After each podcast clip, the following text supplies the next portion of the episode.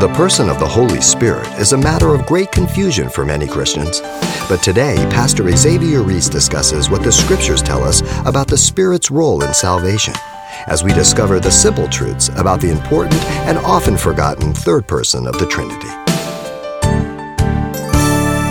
The Holy Spirit sets people apart for the purpose of enabling them to believe without ever violating one's free will. He enables you to believe, but He doesn't force you to believe, nor does He believe for you. Okay? So I hear the gospel.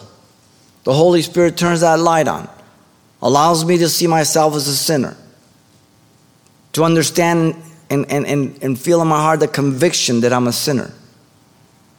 That's a work of the Spirit of God. I'm not saved yet, but I realize I'm at odds with God.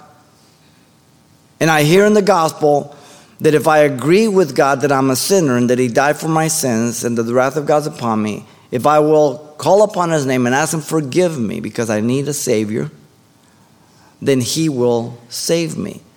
But I make that choice whether I believe the gospel or not. The two thieves on the cross one believed, the other one disbelieved. One was with Jesus in that day in paradise, the other one was left in hell. It was a choice. So the Holy Spirit turns on the light of the Word of God. He doesn't add to it, doesn't take away from it. He is the same person of the same sort, deity, God, but the third person of the Trinity. I will send you another of the same kind. Who? God. God the Father, God the Son, God the Holy Spirit.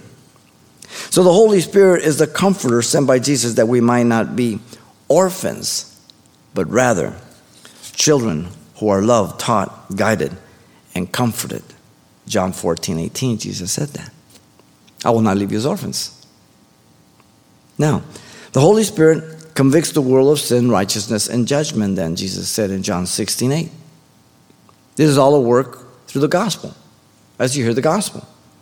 No person can be persuaded by mere words that a man's a sinner.